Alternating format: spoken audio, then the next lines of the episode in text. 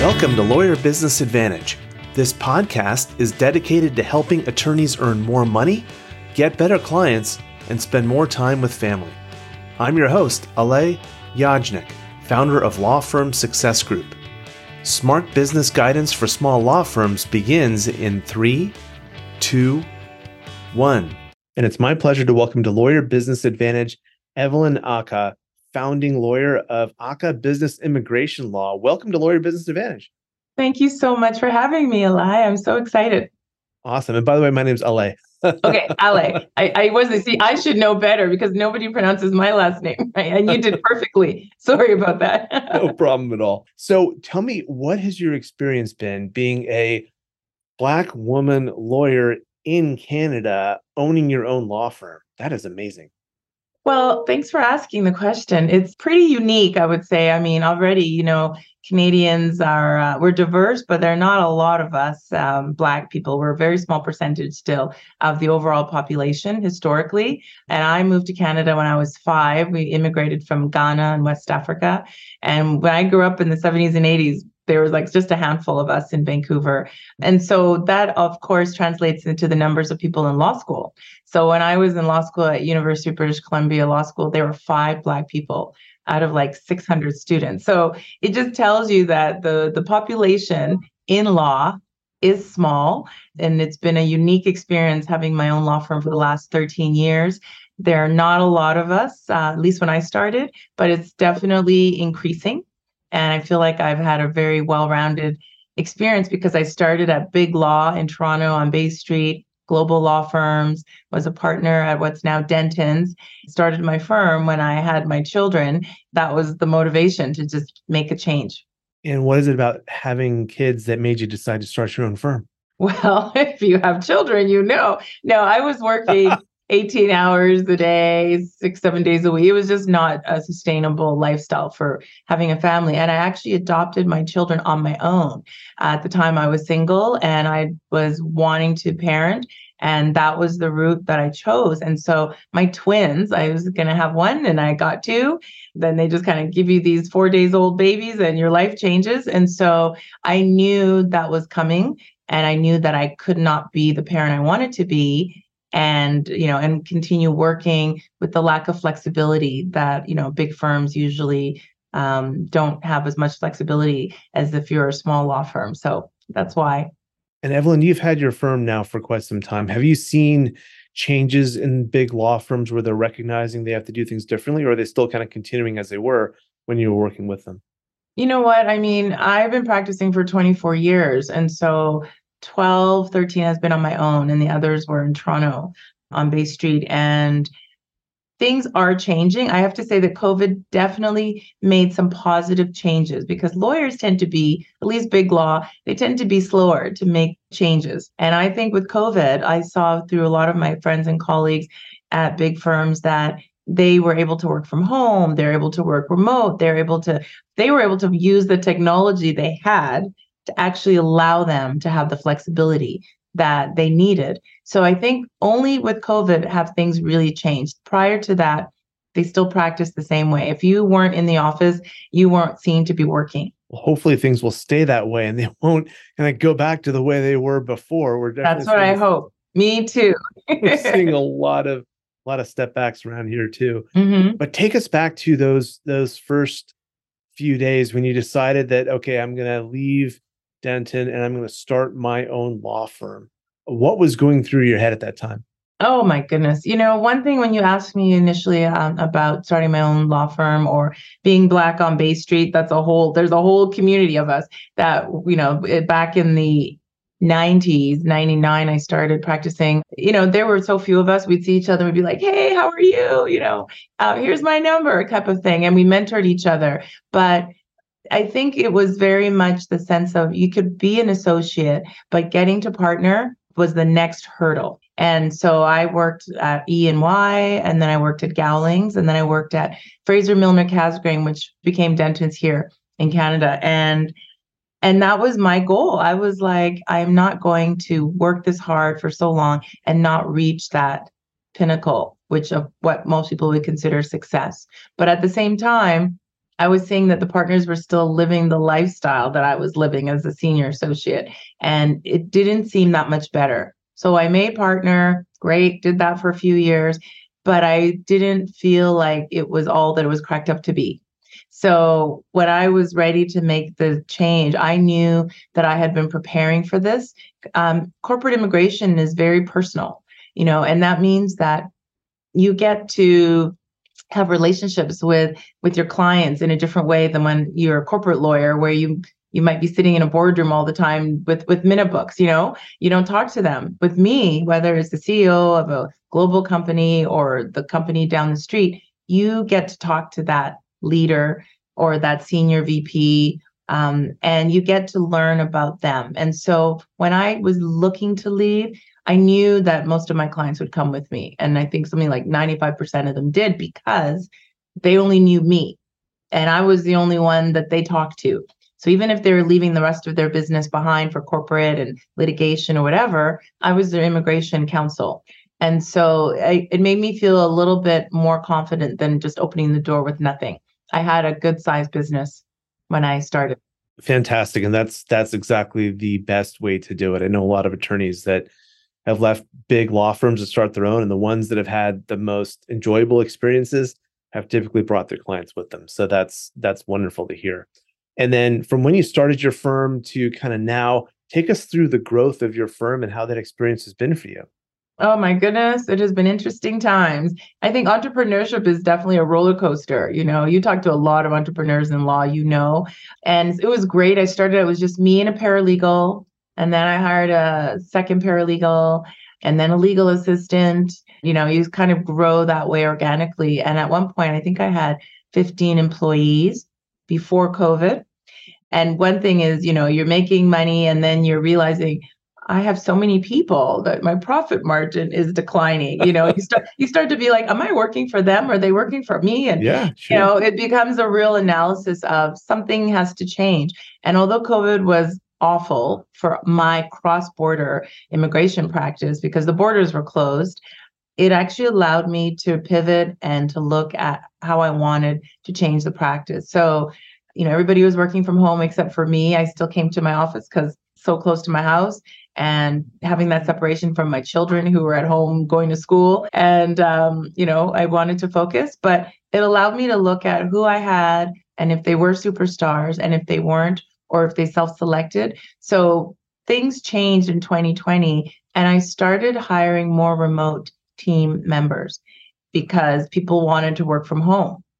That really allowed me to change how I practice and to look at not just revenue, but profitability you know and i think that was huge and so now we probably have a team um, in the office we only have five and i'm still the only lawyer i've had associates I've trained them, I've developed them, and then sometimes they go to my old law firms. That's something that when you're a small lawyer or law firm, is the risk you take when you train junior lawyers. But we have now 17 employees, and five are physically in the office, one is in the US. And then I have a remote global team between Pakistan, India, Philippines, Kenya, Ghana, across Canada as well, remotely contractors. And so it really allowed me to look at who's a true employee and who's a contractor. And that has helped me tremendously because we declined during COVID significantly. And, you know, I couldn't do the work, the majority of the work that I do, which is helping executives and business people and professionals cross the border on both sides to come in and work. I was only dealing with those people with long term immigration applications, like permanent residents, that would take a year and a half, two years. So they didn't need to get to the border. So this allowed me to stay in business. And I have to say, COVID was challenging, but so many good things came out of it. Yeah, there were a lot of silver linings that came out of COVID for sure. And I'm glad that you got to experience some of those. Tell us, Evelyn, a little bit about your business immigration practice and how it differs from maybe like a standard business immigration practice in the US. Well, thanks for the question. I usually call myself like an immigration unicorn, especially when I'm in group meetings that you and I are part of with um, ProVisors. Is I do cross border immigration. So I'm a Canadian immigration lawyer. I do all of the immigration into Canada for companies and families. And I don't do asylum work yet. We're talking about maybe adding that next year, refugee type of work, litigation. I don't do that. My practice is all solicitors. And then I do Canadian immigration into the United States. Because we have the benefit of NAFTA, I am allowed to do applications for people going to the States, Canadians that are processed right at the airport or the border. So that means we do work permits, we do investor applications, entries. We help people get into the US to expand their businesses. And so we do intercompany transfers. All of those can be done right at the airport. And then that's what I love the most about my work is the immediate gratification usually of oh yeah we got through five people today great you know i love it and you're not waiting a year and a half at the consulate right even just to get your interview so it's what i do it's what i love and I love strategizing with business owners and corporations around what's their growth plan, what's their staffing needs, you know, plan, where are they looking to hire from, and how can I help them make it happen as quickly as possible. We also work a lot with executive search recruiters because they are usually doing global searches. And once they find the person that their client wants, I become the person that makes it happen as quickly as possible. So our team works with those people as well. Really cool. And um, it's kind of obvious, I guess, why you chose this specific niche, but you didn't have to. You could have been, you know, a general business immigration attorney. So what was it about this cross-border immigration that you focus on that really appealed to you? Don't know. I think it's, as I said, I think it's the immediacy of returns. You know, I'm a, I'm I'm a naturally impatient person. I'm I love meeting people. I love talking to clients. I love the social aspect of hearing their stories, and they're so different and varied. Um, and I, I'm as an immigrant myself, you know, even at the age of five, I remember coming to Canada and meeting my dad for the first time. Like that was that's a very common experience if your parents left and then they came back to get you. And so when I talk to clients, I really put myself in their shoes and I want to give them that experience of trying to smooth things for them. Whether it's, oh, I live here, I know the good schools, I know the good neighborhoods. You know, I'm always giving tips as much as I can, having grown up in Vancouver worked in Toronto, and now live in Calgary. That's why we have those offices in those cities. It's because those are places that I know most people want to move to. And I want to give them more than just the immigration, but give them a real sense of what life's going to be like for them when they get to Canada. So, yeah, I mean, I love the cross border because we make success happen quickly. But then we also do, as I said, the longer term, which is getting to citizenship after you become a permanent resident and those take longer. So someone else, other people on my team do those because they take longer, and you need to be somebody with a lot of patience to be able to um, finish the whole process. And then I love to meet clients when they arrive in Canada. If they're coming to a city that I'm in, I'd love to meet them and have that, you know, face to face opportunity. Very cool. And I want to shift gears here real quick and talk about the contractors that you have. So um, yeah. Um, first off, congratulations on managing so many employees. And thank you. Would love to hear a little bit about how you spend your time between managing your team and you know client work and everything else that you have to do to run a law firm. Secondly, how did you find these contractors all across the world? That is one of the big questions that comes up with my clients is they're looking to find really good contractors and it's it's not easy to do. It's not easy. I mean, it's not to say that I haven't had some false starts, I started, I heard about Upwork. I think it was my husband, used to be called something else. And and he had used them for some project and he said, you know, he had a really good experience. And I was like, Upwork. But then also, you know, my friend Brett Tremblay started his company and it was that whole idea of get staffed up and trying to bring people into law firms to help lawyers. So I, you know, I was looking at those models and even Sandy Van, she's got a great model where she provides legal services to law firms. And so I just went on Upwork and I started posting everything I could possibly think of. So foreign lawyers that are in the common law type of of country because Canadian, you know, law is common law except for Quebec, which is civil. I started looking for people that had experience, who had education, who spoke well. It's been a work in progress, I would say, for the last three years. My longest VA, or I, I call them team members, of course, because she is awesome, has been with me for almost three years and she's now our remote team lead. So we started with one, then two, then three, then four, then it got to the point where I needed somebody to help manage them because obviously I couldn't and to, to onboard them, train them, manage them. And so that's what um, our remote team lead does. She's in the Philippines, but she manages all the remote team. And then about seven months ago, I hired an operations manager who's in um, Phoenix. So she's fabulous and she helps manage everything, everybody. So that means that I don't need to spend as much time. I got all the KPIs, I have my dashboard. I see every day who's in, who's not, what happened, whatever. And we're we slack all day long and we have huddles 3 times a week to check in and see each other and celebrate anniversaries, birthdays, all kinds of stuff. We do happy hour once a month where we eat or drink our favorite our favorite beverage and food and we just talk for an hour and a half and wear silly hats and do all kinds of stuff. So you got to find ways to create the connections. And I talk to them by Zoom as well, like most days, rather than just email and Slack. And they're on our phone. So, you know, they answer our phones even. So we have two people in Pakistan who are lawyers who are wonderful on the phone. And one of the others is um, from the Philippines. And then that from that process all the way through our CRM, everybody from billing to, you know, I really outsource the admin side and the legal side is done in Canada.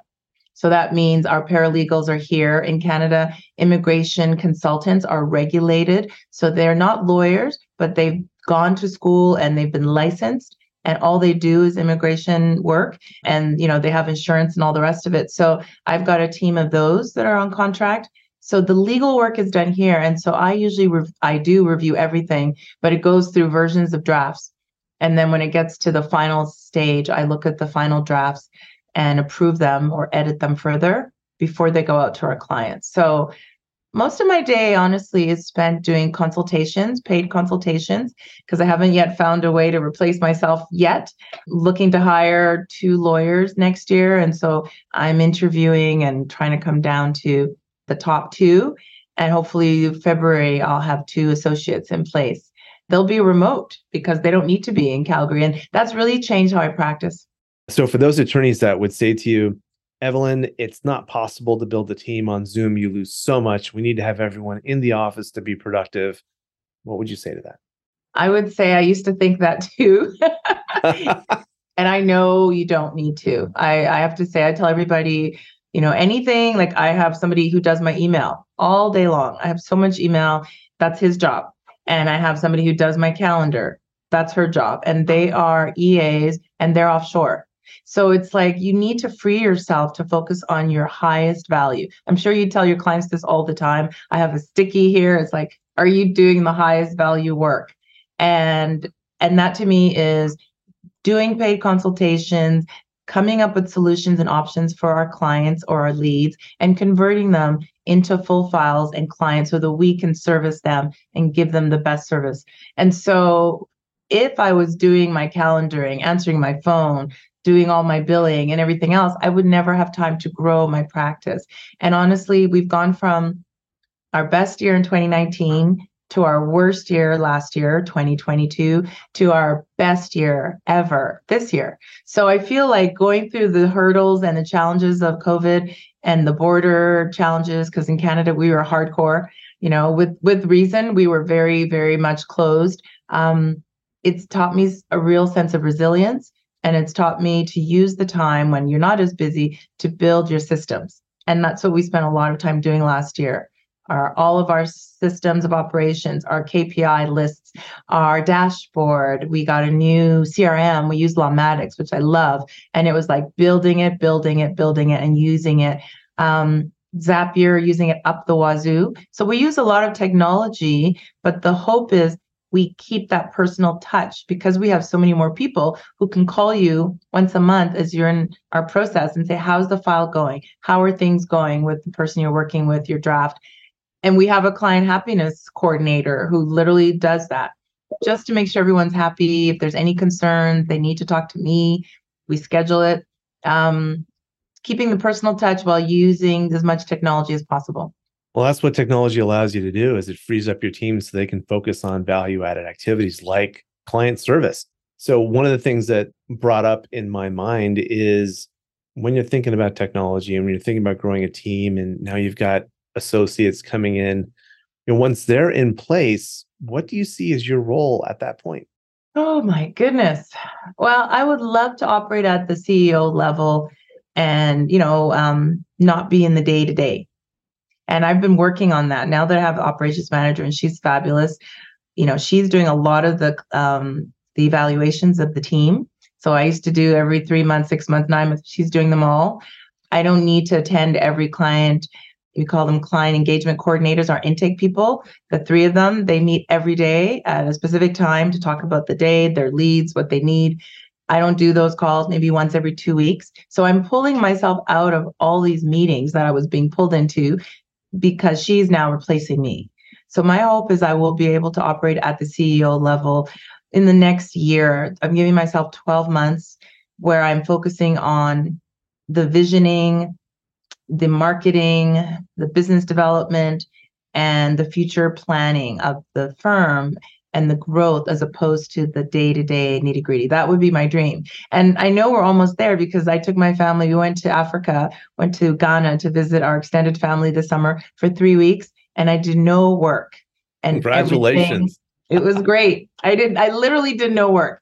And they took care, we prepared. We had your owners out of the office checklist, what to do. We we planned everything and they were incredible and I know it can be done. So my plan is to try to take like a 6 week break next year consecutively to test our systems because of course you learn when you do something like that a few little things go off the rails or you realize that oh nobody but me can receive Interac payments so how are we going to do that right and so but nothing fell off the clients were happy they worked really hard and that's where I feel like I need to be heading in that direction.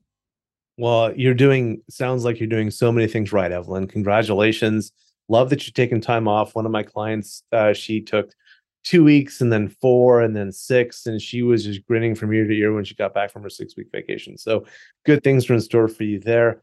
One of the things I wanted to touch on is this idea of adversity and adversity creating business excellence. And if we just take you as an example, you're a woman, uh, you're black, you started your law firm while you were raising kids. So this idea of work life balance was not optional for you, it was a necessity.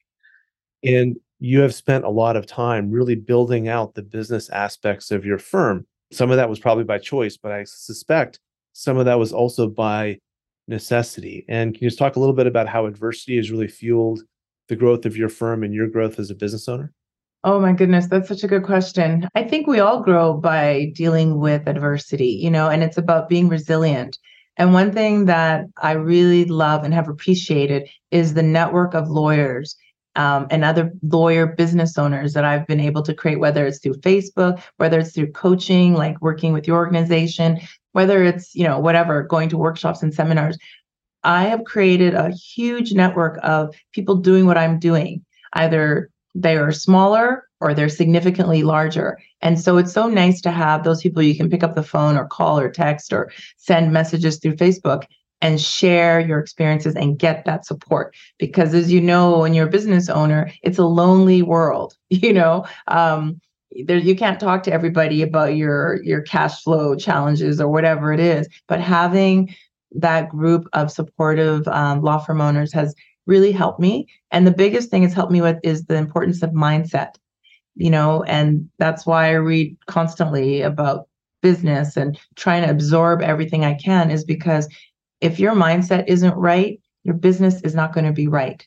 And so whether it's exercising, like during COVID, I had to get a, a, Peloton because I was losing it. You know, it was like home with the kids and the husband, and I was like, um, not seeing anybody and um, you got to find ways to take care of yourself. So by that i mean taking care of physically emotionally psychologically. You know my husband and i did like this meditation class for like three months remotely on zoom during covid and it was like just looking at self-care. So mindset for me is what drives success and i feel like as i improve my mindset my firm gets better. The coaching i give my team they get better you know our quarterly meetings and our weekly shares and our sharing successes allow them to see that what they're doing really matters and building out our core values where everybody can talk about what are our core values and how do we live them. You know and so i feel like when you as a law firm owner are developing yourself you are showing strength and resilience and also vulnerability i've had to learn that because yeah i'm a black woman and lots of challenges i've experienced from racism to sexism and you don't want to wear that as like a chip on your shoulder I think it's important to show vulnerability to your team. And when things have happened, whether you know you've, you've lost somebody you care about and they've passed, and you come to work and you're crying, and they're like, whoa, they understand. Like you're not you're not made of steel, and you know you don't wear the cape all the time. You feel just like they feel. And I think by sharing those challenges with them, there's a lot more room for empathy, and then your team can rise up to meet you. So at the end of the day, I feel like I'm certainly not perfect and there's a lot to learn, but I'm very much focused on becoming the best leader I can be because I think that's what's going to help the firm be the best firm it can be. Um, and yeah, I just I feel like when you have challenges, for me, it's always like, what's the lesson here? Whether I have to let somebody go or somebody leaves, I'm always thinking, what's the lesson here? How could I have done this better? What am I going to do differently next time? Um, you don't take it personally if you make mistakes. And my team knows we all make mistakes. So for me, it's always what's the next thing? What are we going to do to fix it? And that's the culture that we are really um, created. So nobody's worried about making mistakes because they know that's how we learn. And then we figure out something's wrong in our systems or our process. How do we fix it? Absolutely. Yeah, I think yeah. it's very it's a very long answer, but, but, it's, it's a good but answer. I just I just feel the importance of you know, being resilient and dealing with challenges is a part of everyone's life. And I think, if anything, since COVID, we've seen just how vulnerable people are and how life is so short and that your health is critical. And I feel like there's much more room for emotional um, supports, whether it's you need therapy or you should talk to a therapist, everybody should, or reading books or finding ways for self care it's not now just an issue of I'd like to do it when I have time. It's like you got to do it. You got to do it. And so we encourage that in our team as well. And it's become more accepted too. It's not frowned upon or people don't look at you funny or anything like that. Um, well, thank you for that response. And Evelyn, what are you looking forward to with Ackah Business Immigration Law over the next year, year and a half? I am looking forward to having at least two associates so I can remove myself from the day to day lawyering and focus on the CEO work. And I'm looking forward to adding a practice area or two. One of them would be the litigation side of immigration. And we're also looking at possibility of doing a little bit of wills and estates as it relates to new immigrants who usually come to Canada and they don't have any kind of estate plan. So those are the things I'm looking forward to. Love it. And Evelyn, if people want to connect with you, what's the best way for them to do that? they can go onto our website, ackahlaw.com. I'm on all social as well and reach out to us and contact us. And our team would love to talk to you and see if there's anything we can do to help you. Thank you so much, Evelyn, for being on Lawyer Business Advantage today. Thank you so much for having me. I'm so grateful. I really appreciate it. It's great chatting with you, everyone. That is Evelyn Ackah, uh, founder of Ackah Business Immigration Law. And that's a wrap for this episode of the Lawyer Business Advantage podcast. One thing that would really help both us and other new potential listeners is for you to rate this show and leave a comment in iTunes, Stitcher, or wherever you tune in to listen. And I want to hear from you, so connect with me on LinkedIn and let me know what you think of this episode. And if you are a solo or an owner of a small law firm and you're looking to earn more money, attract better clients, or reduce your stress, we would love to talk with you to see how we can help. Request your free law firm assessment by visiting lawfirmsuccessgroup.com. Again, that URL is lawfirmsuccessgroup.com. We look forward to talking with you soon. Thank you for listening. My name is Alay Yajnik. Until next time, remember, you can seize freedom, you can embrace happiness, you can build your perfect practice.